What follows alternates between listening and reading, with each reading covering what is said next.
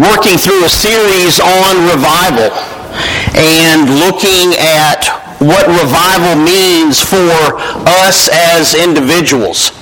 And so we started some weeks ago uh, looking at uh, the Word, at Holy Scripture and our relationship to God's Word, and how that a relationship with God begins with reading His love letter to us.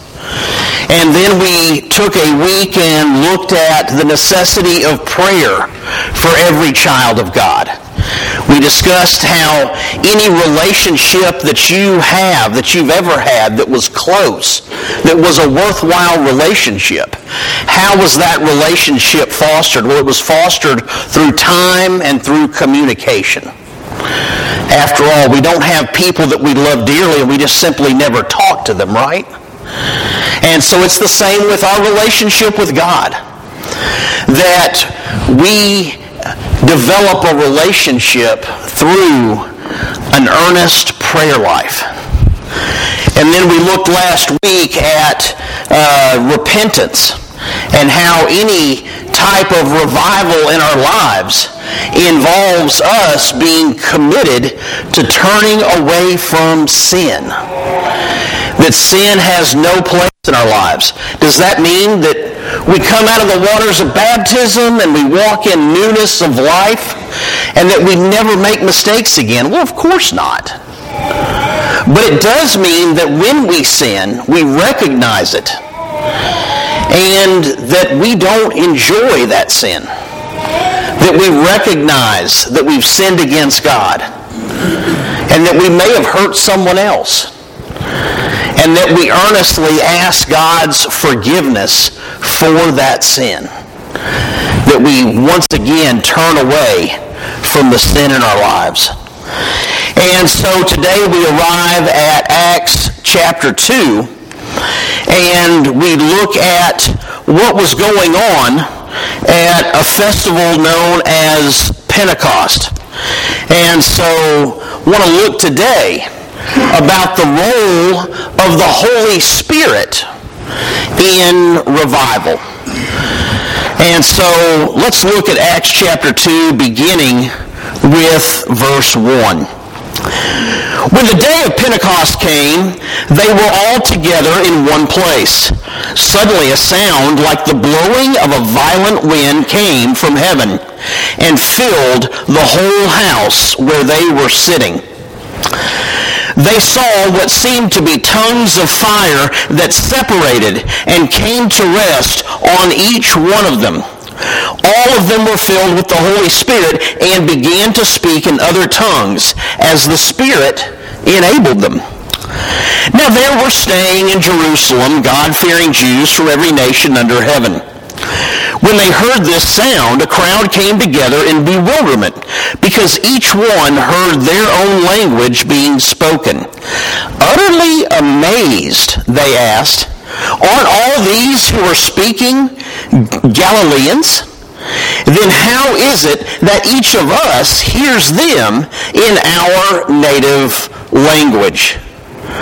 Parthians, Medes, and Elamites, residents of Mesopotamia, Judea, and Cappadocia, Pontus and Asia, Phrygia and Pamphylia, Egypt and the parts of Libya near Cyrene, visitors from Rome, both Jews and converts to Judaism, Cretans and Arabs.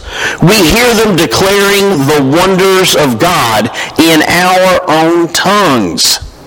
Amazed and perplexed, they asked one another, what does this mean? Some, however, made fun of them and said they have had too much wine. Now, it mentions that they came on the day of Pentecost because Pentecost was a one-day festival. Pentecost is the Greek word for 50. And so this is 50 days after Passover. Previously, they knew it as the Festival of Weeks. It was something that the Jews would have known as Shavuot And so it was a period of seven weeks or 49 days. And so what it was is a celebration, a one day celebrating the end of or the culmination of the grain harvest. And so they have harvested their wheat, and if that description kind of sounds like something uh, familiar to us, it reminds me of our Thanksgiving because the original Thanksgiving was celebrated in the fall at the conclusion of the harvest time. And so, uh, and so there's this idea of coming together and giving thanks to God. God, you made the earth, and so God, you have provided uh, what comes out of the ground. And so, by the fruit of our labor and your provision, you know, we thank you for this that you provided for us. You know, grain and especially wheat was an important staple in their diet. And so they're coming together. And as we read about there in Acts chapter 2, that it's people from all over. Uh, Pentecost was one of the festivals, like Passover, that was known as a pilgrimage festival. So you didn't just simply celebrate it right where you lived, that you made that pil- pilgrimage to the holy city of Jerusalem. And so people would come from all over, as was described in that chapter. And so they come together. And now it's been seven weeks since uh, since Jesus was crucified. We don't know exactly how long it's been since he has ascended to the right hand of the Father. But the disciples are together in one place. It says they're in a room together. And then strange things start to happen, to say the least, right, church? We hear that sound that we're told that came from heaven. And then imagine this scene as there are these tongues of fire. And then they separate and they're on each one of them's head. And what an amazing scene that might have been. Okay. Might have been? I mean, it's the kind of thing that would freak you out, right? I mean, we're talking about there are those things in life that we consider natural, and there's things in life that are not natural. This was an element of the supernatural. Why was it happening? Well, because God wanted it to happen, right, church? Yeah. God is showing them in a real way something is coming on you now. You know, you, you have a power within you. And it is time for you to start using that power. Acts chapter 1 verse 8 tells us that power was within them now. And so now in Acts chapter 2, now they're experiencing that power. They're beginning to see it. God had to show them visually Okay, you've been told about the Holy Spirit. We're going to get to that a little bit later because Jesus certainly promised all of them the Holy Spirit. But you can only imagine as he is promising them a comforter and a counselor and that the one who is to come and I he, you know he cannot come unless I leave and they're listening to this in the upper room. And we read about this in John 14, 15, and 16. And he's teaching them all this stuff about the Holy Spirit. But I can only imagine hearing it for the first time, they have no idea really what he's talking about. And so he's laying the groundwork for what's going to happen next. And now, some weeks later, here it is happening.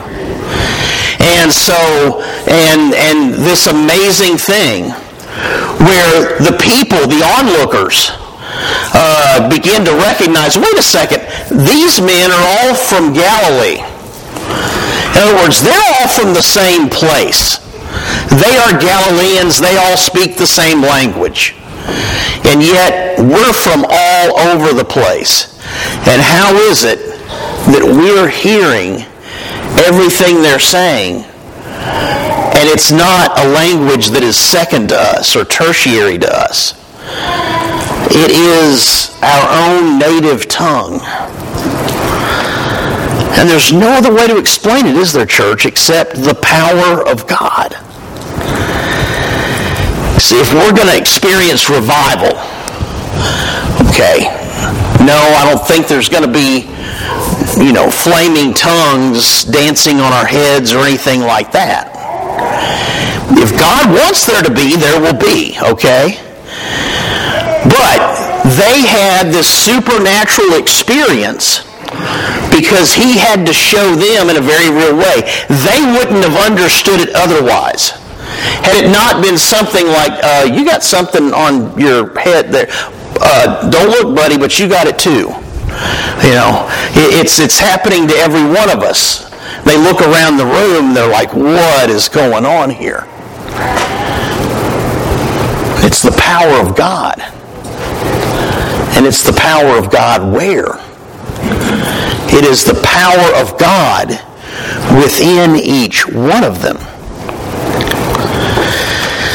And so we think about this, and we think about what does all this mean to us today? This idea of us, in order for us to experience a true revival, we have to understand the work of the Holy Spirit. And so, as I mentioned in John 14, this is one of the places where Jesus is talking about the Holy Spirit. He says, But the Helper, the Holy Spirit, whom the Father will send in my name, he will teach you all things and bring to your remembrance all that I have said to you. And I appreciate this particular translation because it says, He. I remember years ago having lunch with one of our deacons at my former congregation. And we're sitting there at El Mazatlan Mexican restaurant, and we both have our heaping plates of chicken fajitas in front of us. And I'm, we're talking about the Holy Spirit. And I mention it. And he corrects me. And he says, well, first of all, I would expect you to know this. He said, it's, an, it's not an it, it's a he. And I thought about it for a second, and I said, you know, you're exactly right. We treat the Holy Spirit sometimes like it's this inanimate object, right? It's like, oh, there, the Holy Spirit. No! Father, what Son? Spirit, right, church? The Godhead three in one. Yeah. The Holy Spirit ain't an it. It's as much He as the Father and the Son. And so what does He do for us? He teaches us according to Christ our Savior. He teaches us all things and brings to our remembrance all that Jesus has said to us. In other words, we can sum this up and say the Spirit gives us discernment. That ability to understand right from wrong. When Paul writes to Corinth and says that when you are tempted, that we are given a way out. And that's that reminder, that vivid and yet somewhat unpleasant reminder, right, church? That we can't blame our sin on someone else. That yes, there may be a, a, time in our life when we're experiencing some kind of vulnerability or some kind of weakness, but that ultimately our sin is on us. Why? Because if we're children of God and the Spirit is giving us this sense of discernment, saying, don't do that. And in every situation when we sin, there's a moment. It can be a brief moment, but there's a moment where we know right from wrong. And so then ultimately when we sin, it's our choice. And so the helper, the Holy Spirit, gives us discernment, the ability to know what we should do and what we shouldn't do. 1 Corinthians 3:16 Do you not know that you are God's temple and that God's spirit dwells in you? Now think about that for a moment church family. God's spirit upon our baptism dwells within us. The power of God, a part of God, is in us. Is that not incredible? And yet we wake up in the morning sometimes and the last thing we're thinking about is that I have God inside of me. But yet, He is. And praise God that He is because of all that He does for us. That spirit of discernment dwelling within us. 1 Corinthians 6, 19 and 20. Do you not know that your bodies are temples of the Holy Spirit who is in you, whom you have received from God? You were not your own, you were bought at a price. Therefore, honor God with your bodies. Now, what does it mean to honor God with our bodies? Well, we do everything with our bodies, right? We have thoughts, it's within our bodies, right? When we say something, well, it's coming out of our body. When we do something, anything, we're using our body. So, in other words, we honor God with our actions. We honor God with our speech. We honor God with our thoughts. And if you're sitting here right now at about this time going, whoa, because not everything that comes out of my mouth honors God. Yeah, I understand that feeling. Not every thought between my ears honors God. I too understand that feeling. Like the rest of you, I am a sinner saved by God's grace. And so we think about what it means to honor God with our bodies, it just it goes way beyond not wearing pajama pants to Walmart. Or my philosophy that a man should never wear a tank top under any circumstances. Okay, if you're running a 5K or you're at the beach, I'll give you a pass. But no, that was meant to be a little funny. Sorry, tank top wearers. And so, so yeah, we honor God with our bodies. What we do, what we say, what we think. We honor God because God dwells within us. We are his temple. Romans 8:26 8:26 excuse me likewise the spirit helps us in our weakness for we do, do not know how to pray as we ought. But that very Spirit intercedes with signs too deep for words. If you have those moments, church, where you are burdened with something so heavy, you're dealing with the stuff of life, and you have absolutely no idea what to even say in your prayer life a prayer life that we've already established is vital to any child of God. And you just don't know what to say. God, give me the words. Well, God does. Because that spirit that is in us, he intercedes for us. Some translations say with, with groans that cannot that words cannot express. I like this here with sighs too deep for words. Just before getting up here and delivering this message this morning, I'm sitting over there on pew number five on the end as I always do. I walk in here in the morning and I go one, okay, there's my there's my row. Now sometimes I can figure it out by who's here. You know, sometimes, you know, it's it's just Matt sitting alone in that section of the of the church, right, Matt? And so we're a little thin in that section this morning. So I count the pews and I set my stuff down. And as I was sitting there worshiping this morning, at one point I looked over to Stacy and I said, How many times have I, I don't say sigh, in our family we say huff. I said, How many times have I huffed this morning? Because it's, and she said, I don't know, I quit counting. because I don't know. This is one of those Sundays. I, I, for whatever reason, I was particularly worked up about this.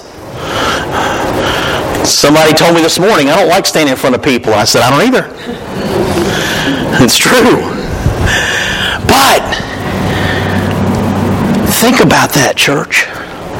Those moments when the stuff you're dealing with is so heavy that you stop breathing for a second. Because that's really what a sigh is. It's like you're playing catch up. It's like you stop breathing for a second. And then you just kind of finally remember to let it out.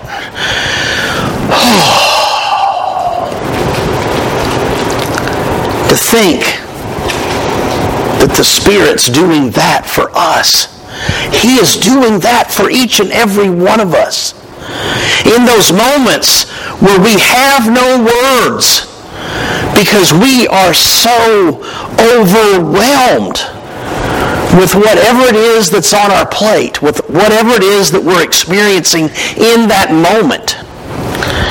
And there's the Spirit saying, It's okay. I've got this for you. I'll do the heavy sighing. I'll do the groaning. You just breathe. I'll talk to God on your behalf. I'll talk to the Father because I've got the words that are failing you right now. A church family, as uncomfortable and a little freaked out as we might be, the idea of God dwelling within us. I don't know about you, but that verse right there is one I come back to over and over and over again because that gives me comfort. It's verses like that in Romans 8 that remind me that God loves us so much that he says, I know your weaknesses. I know you're going to have those moments when you don't even know how to pray to me. And so he gives us his spirit. And in his divine word, he gives us the Psalms. I was having a conversation with someone this week because he didn't know what the book of Lamentations was about. And not being a smart aleck, I said, well, it's about lament. And then we had a conversation about what lament is and how somewhere between the Israelites and us today, lament has sort of been lost for a lot of people. But it's that moment, and I, I told him about Patrick Mead's story. Some of you have heard me mention it once before. Some of you may have been here on a men's night when Patrick told it himself, I think, when he said that he was operating a counseling center in Scotland. And as you can imagine, someone who counsels people, they're hearing about people's lives. They're hearing the rough stuff each and every day. And that kind of stuff weighs on you when you're constantly listening to other people's baggage. A necessary and vital vocation that it is. But to that person that's working in that particular helping profession, it gets heavy. And he had decided he was trying so hard to be an atheist. He was just deciding, you know, no loving God is going to allow this much stuff to happen. He was hearing about people going through abuse and neglect and all the things in their lives that, that had brought them to where they were that day. But he said he couldn't get there. He couldn't just decide that God doesn't exist. He said he came home to his apartment one day and looked up at the ceiling and said, I know you're real, but I just don't like you very much. And this guy I was having the conversation this week, his name is Justin. I said, man, I said, you got to know in that moment, God is like, yeah. Why? Why? When someone looks at you and says, I don't like you very much, most of us don't go, woohoo! Don't like me very much, all right. No, but God is saying, I'm going to focus on that first part. That you know I'm real. Because if you acknowledge my presence, then we're establishing a relationship right there. I have no doubt that God celebrated in that moment. Ha ha! He knows I'm real. Yeah. Well, guess what, buddy? I got something in store for you. And oh, the sermons he has preached since then.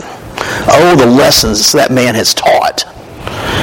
Oh, the people that have come to Christ or made sense of their faith because of his teaching a guy who wanted so desperately to say, I don't think there's a God. But he couldn't get there.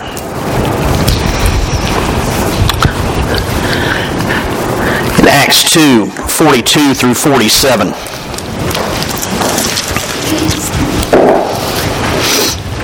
We read, they devoted themselves to the apostles' teaching and to fellowship, to the breaking of bread and to prayer. Everyone was filled with awe at the many wonders and signs performed by the apostles. All the believers were together and had everything in common. They sold property and possessions to give to anyone who had need.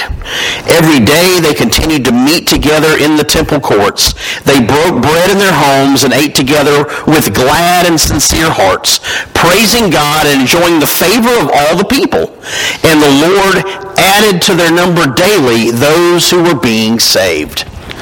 Now, this isn't the Bible giving us some roadmap to commune living. This is the only time we ever see evidence of this kind of thing happening this particular kind of thing where they're selling property and laying the money at the apostles' feet. And we read more about this over in Acts chapter 4, I believe it is.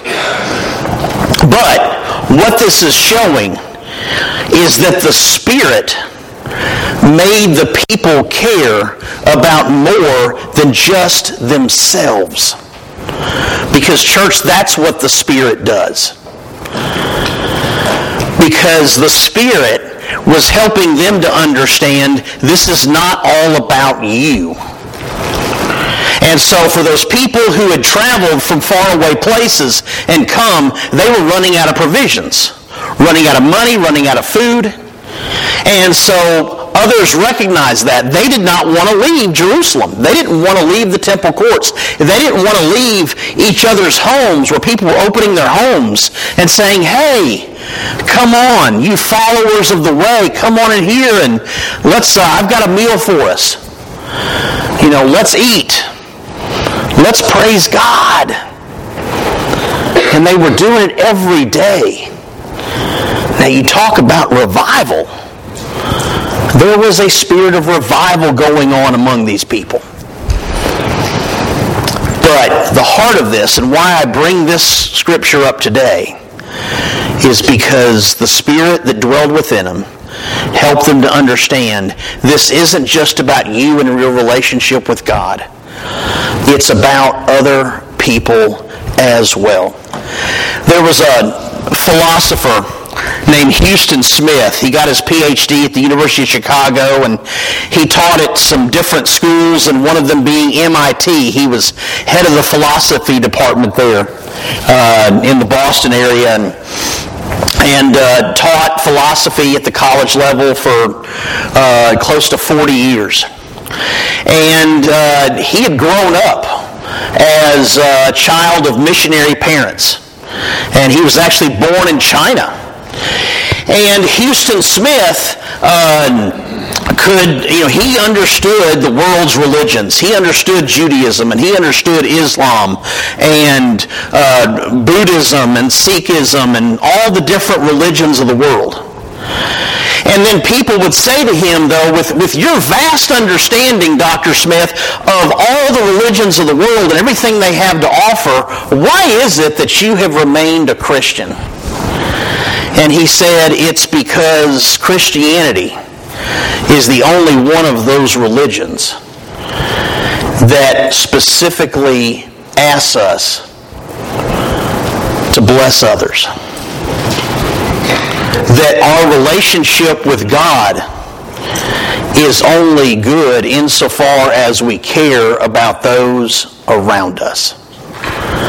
If you remember, Jesus was asked about this.